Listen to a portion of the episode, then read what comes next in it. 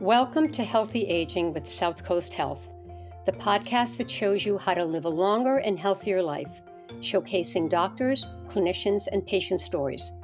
The goal of South Coast Health is to help and inspire you to navigate your health journey with knowledge, comfort, and ease. Hello, everyone. I'm Patricia Raskin, Welcome to another episode of Healthy Aging with South Coast Health.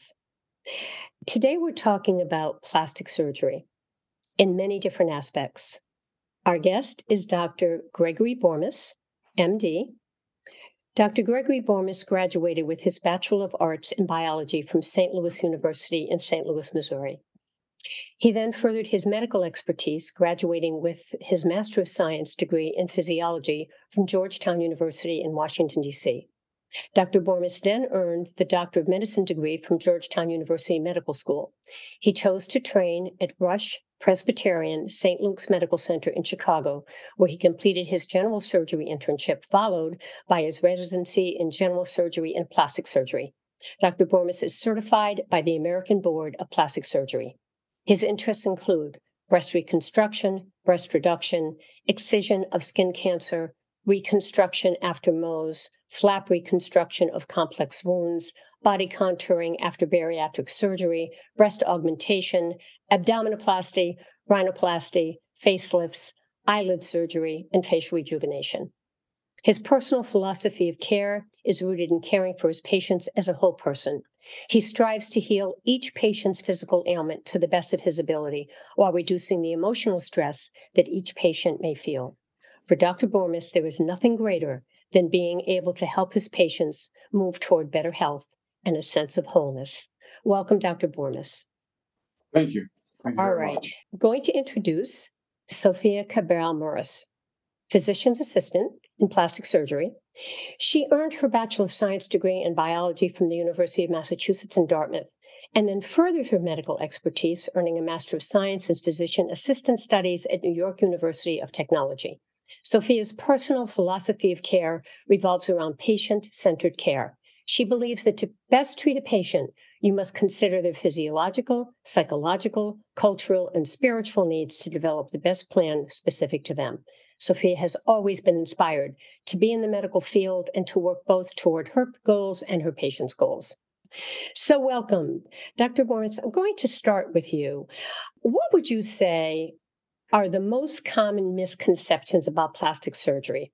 We hear so many different things. What would you say? I think one of the biggest misconceptions is that it is prohibitively expensive. Patients are often surprised to find out that a breast augmentation, a tummy tuck, breast lift is not as expensive as they thought. Um, we unfortunately see a lot of patients traveling out of the country for what they consider to be discount procedures, when in fact, if they stayed right here, uh, they wouldn't have had to pay anymore, and there's no plane ticket. The reason we're seeing these patients is because of complications postoperatively and they can't return to the original surgeon in the foreign country to have these complications treated.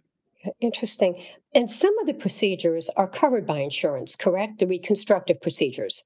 Reconstructive procedures are, yes, they are. Uh, even after massive weight loss, some of those procedures are covered by insurance. How do you think that plastic surgery helps the patient's self confidence and self image? Well, you know, it, honestly, it gets back to the old phrase form follows function. Goal of plastic surgery is restoring form and restoring function.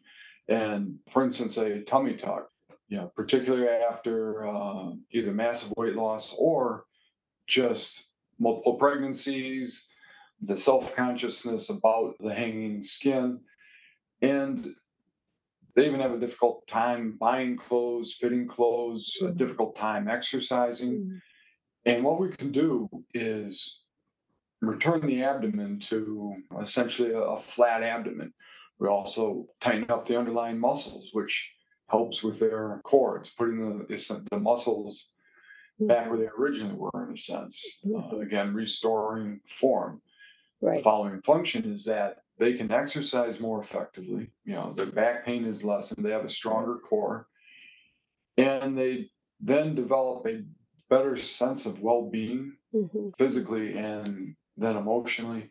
Yeah. Um, Isn't that also true with breast reconstruction for women who have very large breasts, that it's really hurting their back and it's impeding their function? Right. So with the reduction, yes, uh, very large breasts can cause a lot of pain. Women we see, they all talk about how they're limited in their activity. They would like to exercise, but they just can't because of the pain. They have uh, bad rashes that, that become painful and can become infected. With the reduction, again, restoring a more youthful form, first of all, they, they can begin to exercise more effectively and truly improve their overall health which again, their overall mental well being improves. Oh. What's the most common procedure that you perform?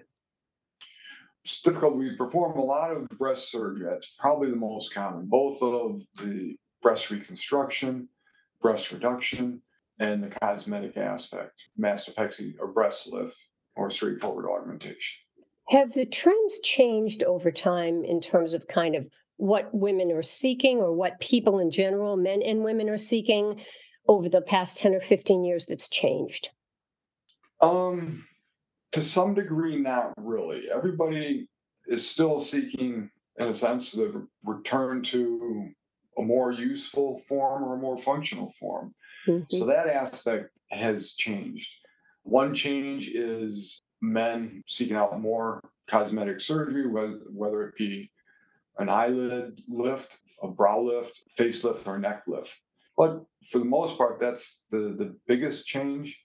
Uh, other than that, it's still hopefully returning to an improved form. Mm-hmm. Now, Sofia, as a physician assistant, you then see the patients pre op and post op. So, when someone comes, uh, what can they expect? What's the initial visit look like before they see Dr. Bormes they will, will then talk to you. So the initial visit is always a consultation with one of our experienced board certified plastic surgeons. Um, and then when surgery is planned, they come in for a pre op visit. That pre op visit is essentially education, talking about what your recovery is going to be like. We talk about from when you wake up from surgery, this is what you will mm-hmm. expect to see. This is what your course will be. This is your follow up, whether you're staying overnight in the hospital or going home. We follow up uh, with phone calls the day after surgery, and then your post op visit here in the office. So we really basically hold the patient's hand from start to finish of what the surgery is going to be like. What do you find, Sofia, are the greatest fears with patients when they come in I think probably the biggest fear is pain, how their recovery is going to be, their limitations. And so we try to come up with a good plan, you know, we use multiple modalities. Now there are things like blocks with anesthesia that help with pain. Mm-hmm. Um, you know, before a lot of patients had to stay in the hospital overnight just really mm-hmm. for pain management. And now a lot of the procedures we're doing are essentially outpatient. Mm-hmm. A lot of them, a lot more than before. A lot more than before, yes. Dr. Bormes, I'm going to go back to you for a minute before we talk about post op. So, when a patient comes to you, how do you know they're a good candidate? What if they want something and you you evaluate them and you're not sure it's the right thing? Well, certainly for any elective procedure, we do an extensive medical history and physical exam to make sure they can physiologically uh, undergo the, stress of surgery. Surgery is stressful on the body. If it appears that they can, and as long as they're not smoking and don't have any severe contraindications, um, such as you know bad cardiac disease or uncontrolled diabetes, you know we then kind of move move ahead with discussion in detail of the planned surgery. Mm-hmm. If they have expectations that the surgery can't meet, that's another indication that their surgery might not be right for them. Many patients will come in thinking uh, they want just a little liposuction of their abdomen, when in fact that would be a wholly inadequate procedure for them given the amount of excess tissue they have. Mhm. That's Yeah. probably the most common.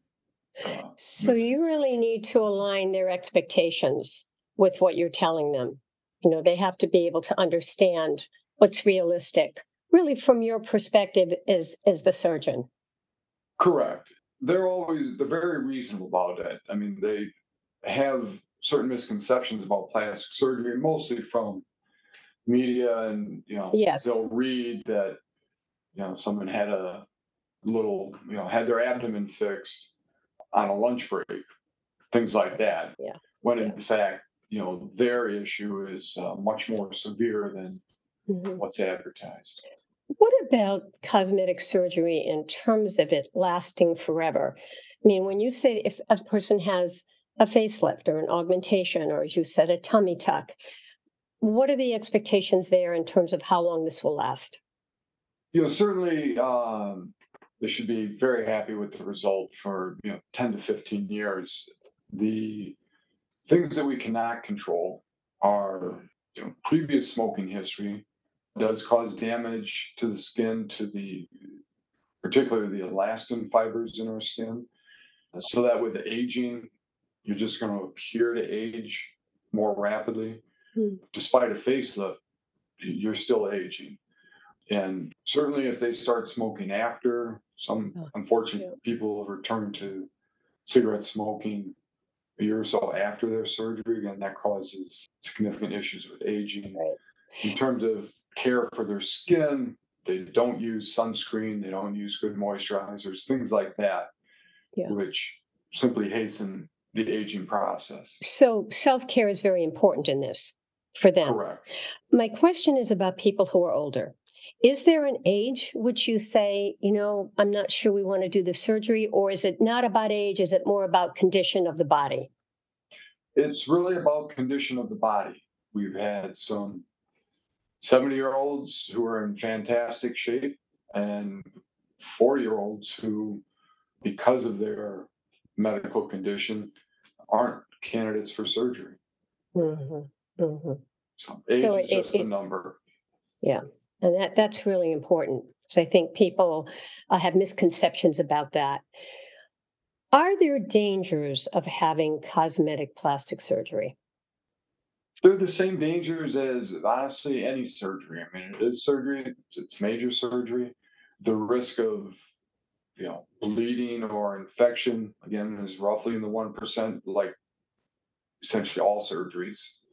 And those really are the the main dangers or the main complications. Mhm. What about reversing something? Is that possible if a surgery's been performed and something needs to be changed or reversed? Well, with the surgery being performed, uh, it wouldn't be so much a reversal as think of it more as a correction. There, there can be healing complications, scar complications, which can result in a less than optimal Mhm. appearance. And there are things uh, we can do if the patient needs a revision to to correct it and, and reach the original goal. Mhm. Sofia, I want to go back to you for a minute about this. That if a patient comes in, and they've had surgery and something doesn't feel right or there's an issue, then do you deal with that in the in the post-op consultation and then talk to Dr. Bormes about it? Yes, absolutely. So I'm pretty much available, you know, every time the office is. So we use emails. Sometimes people will send us pictures. They'll come in. I'll just say, you know, put them on the schedule today. I'll see them. And then most of the time, one of the surgeons is here. Um, so whether Dr. Bormes is here, if it's his patient and I'm really worried about them or I want another set of eyes, there's always another surgeon in the office too. Um, and we work as a team to kind of get to the bottom of it. But I'm kind of usually the first person that a call or an email would come to. Okay. Dr. Bormes, when do you um, suggest that someone might have injectables, which is something that Sofia can do in the office, and maybe explain the injectables? Uh, how do you determine whether you would do a surgical procedure, whether it's a facelift or something else, or whether they might, again, have an injectable? Primarily depends on the patient's goal. If they don't like, say, the nasolabial fold, that's kind of the fold that goes from the side of your nose to the corner of your lip. Uh, the deeper the fold, the more aged you can look. And injectables, the soft tissue injectables are very good for this to soften that area. Uh, again, depending on their age, you don't necessarily want to obliterate that fold. Uh, it then looks mm-hmm. honestly looks somewhat absurd.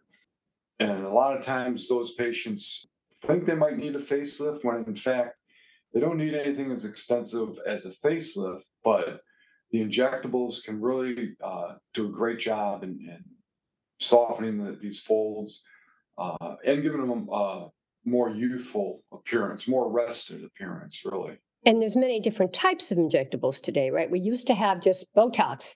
Now we have Restylane and many others.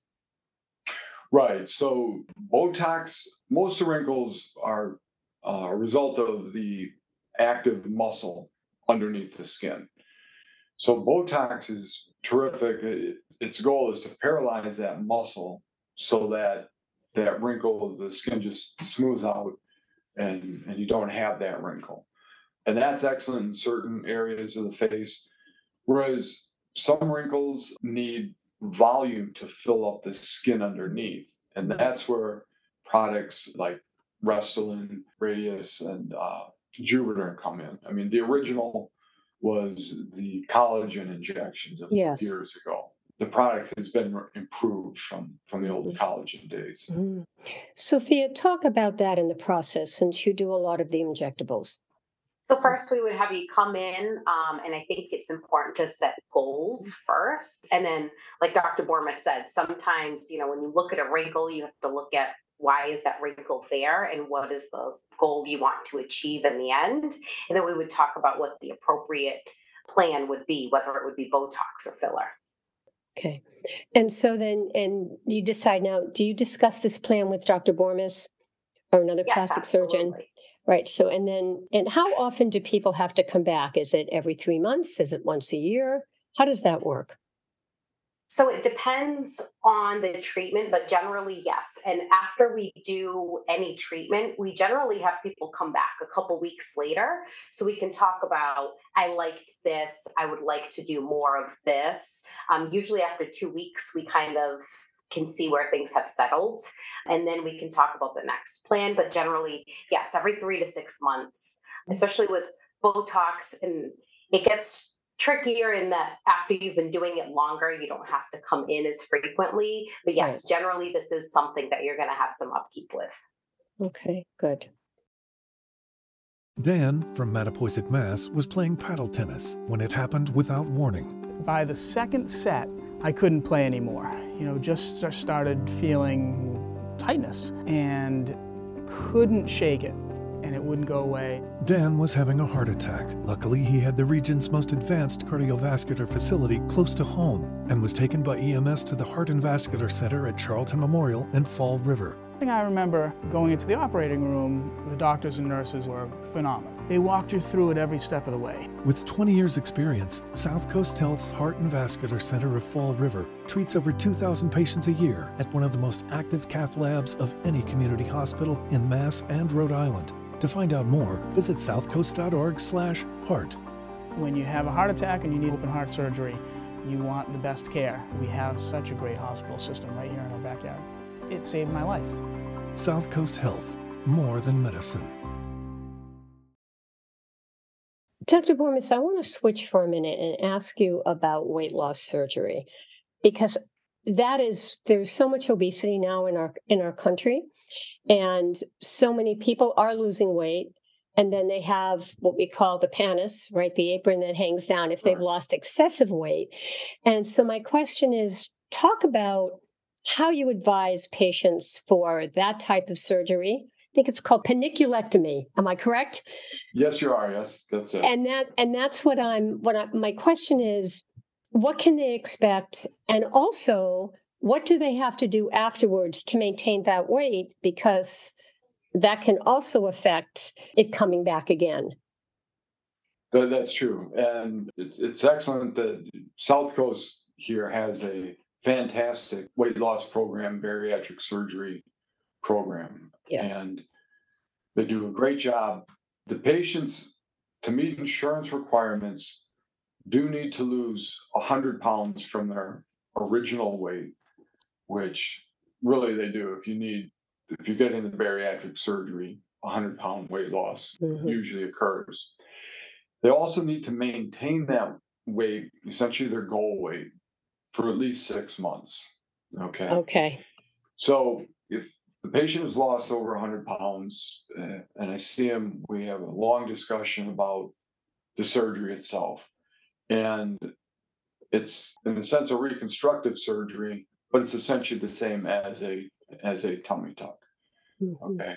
The reason we like to see that they have maintained their weight for at least six months, it's a good indication that they've developed good habits, good eating habits, good exercise habits, so that it's very unlikely that after their surgery, they will begin to gain more weight. Mm. And again, once their abdominal skin isn't, you know, hanging to the thighs, they can actually begin to exercise better. Their clothes fit better. Their Mhm. self-esteem improves, and it it's a positive loop that Yes. keeps them going and improving their overall health with Yeah. exercise and nutrition. even. Sofia, how do you work with patients that have had the panniculectomy in terms of your pre-op and post-op? Sure. The pre op is very important. As I said before, we go over this is what you're going to expect, whether you stay overnight or you go home. These patients have drains that teach them how to use the drains post operatively. We talk about garment wear. You're going to use an abdominal binder. That's very important for four weeks. So I set those expectations before the surgery is mm-hmm. ever done. So they know what to expect. You're not going to be able to do any heavy lifting. You're going to need help with kids, groceries, dogs, whatever, so that we have a plan. We talk about comfortable sleeping positions. We talk about nutrition, what vitamins you should take before or after the surgery. So we really do a deep dive um, with education, which I think is very important. And so that post op, they already expected all of this. Yeah, which is really, really great. No, Dr. Bormes, my question is there's so much on the internet, there's so much information, and people then uh, take that information and, and take it as their own and don't always get really the straight information from the doctor or from the physician's assistant. Do you think anyone who is thinking about a procedure should come in and either talk to Sofia or you to really find out, you know, exactly what's in it for them?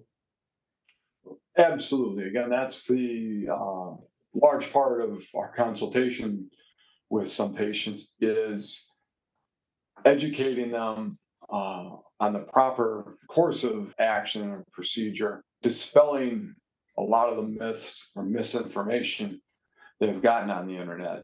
I tell all the patients if they're going to look on the internet, only go to the American Society of Plastic Surgery site Mm.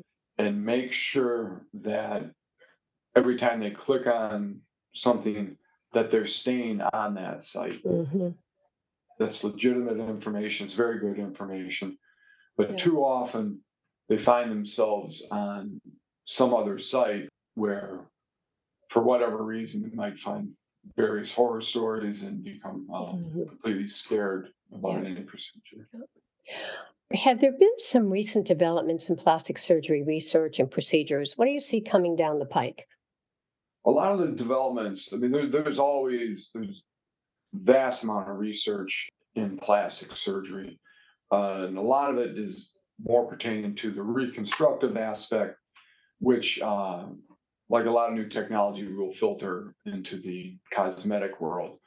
Tissue regeneration is an exciting field. It's it's a fantastic concept. It's in its uh, early periods now but it is foreseeable that cultured tissue could reconstruct an ear, Their own reconstruct the tissue. nose. It would be their Your- own your- tissue. Correct, your own tissue. Yeah, So they would be rather than basically the- would grow it correct. Correct. rather than it be uh, synthetic, if you will. Right, either synthetic or, you know, in particular for the ear and sometimes for the nose, if we we need to use rib cartilage or Mhm, bone. Uh, we've even taken bone from the skull for nose reconstruction. mhm. those are excellent for their time and for what you can achieve, but to truly regenerate with patient's own tissue would be even better. Yeah. And don't you use patients' tissues for some of your procedures? Like you could use a breast reconstruction.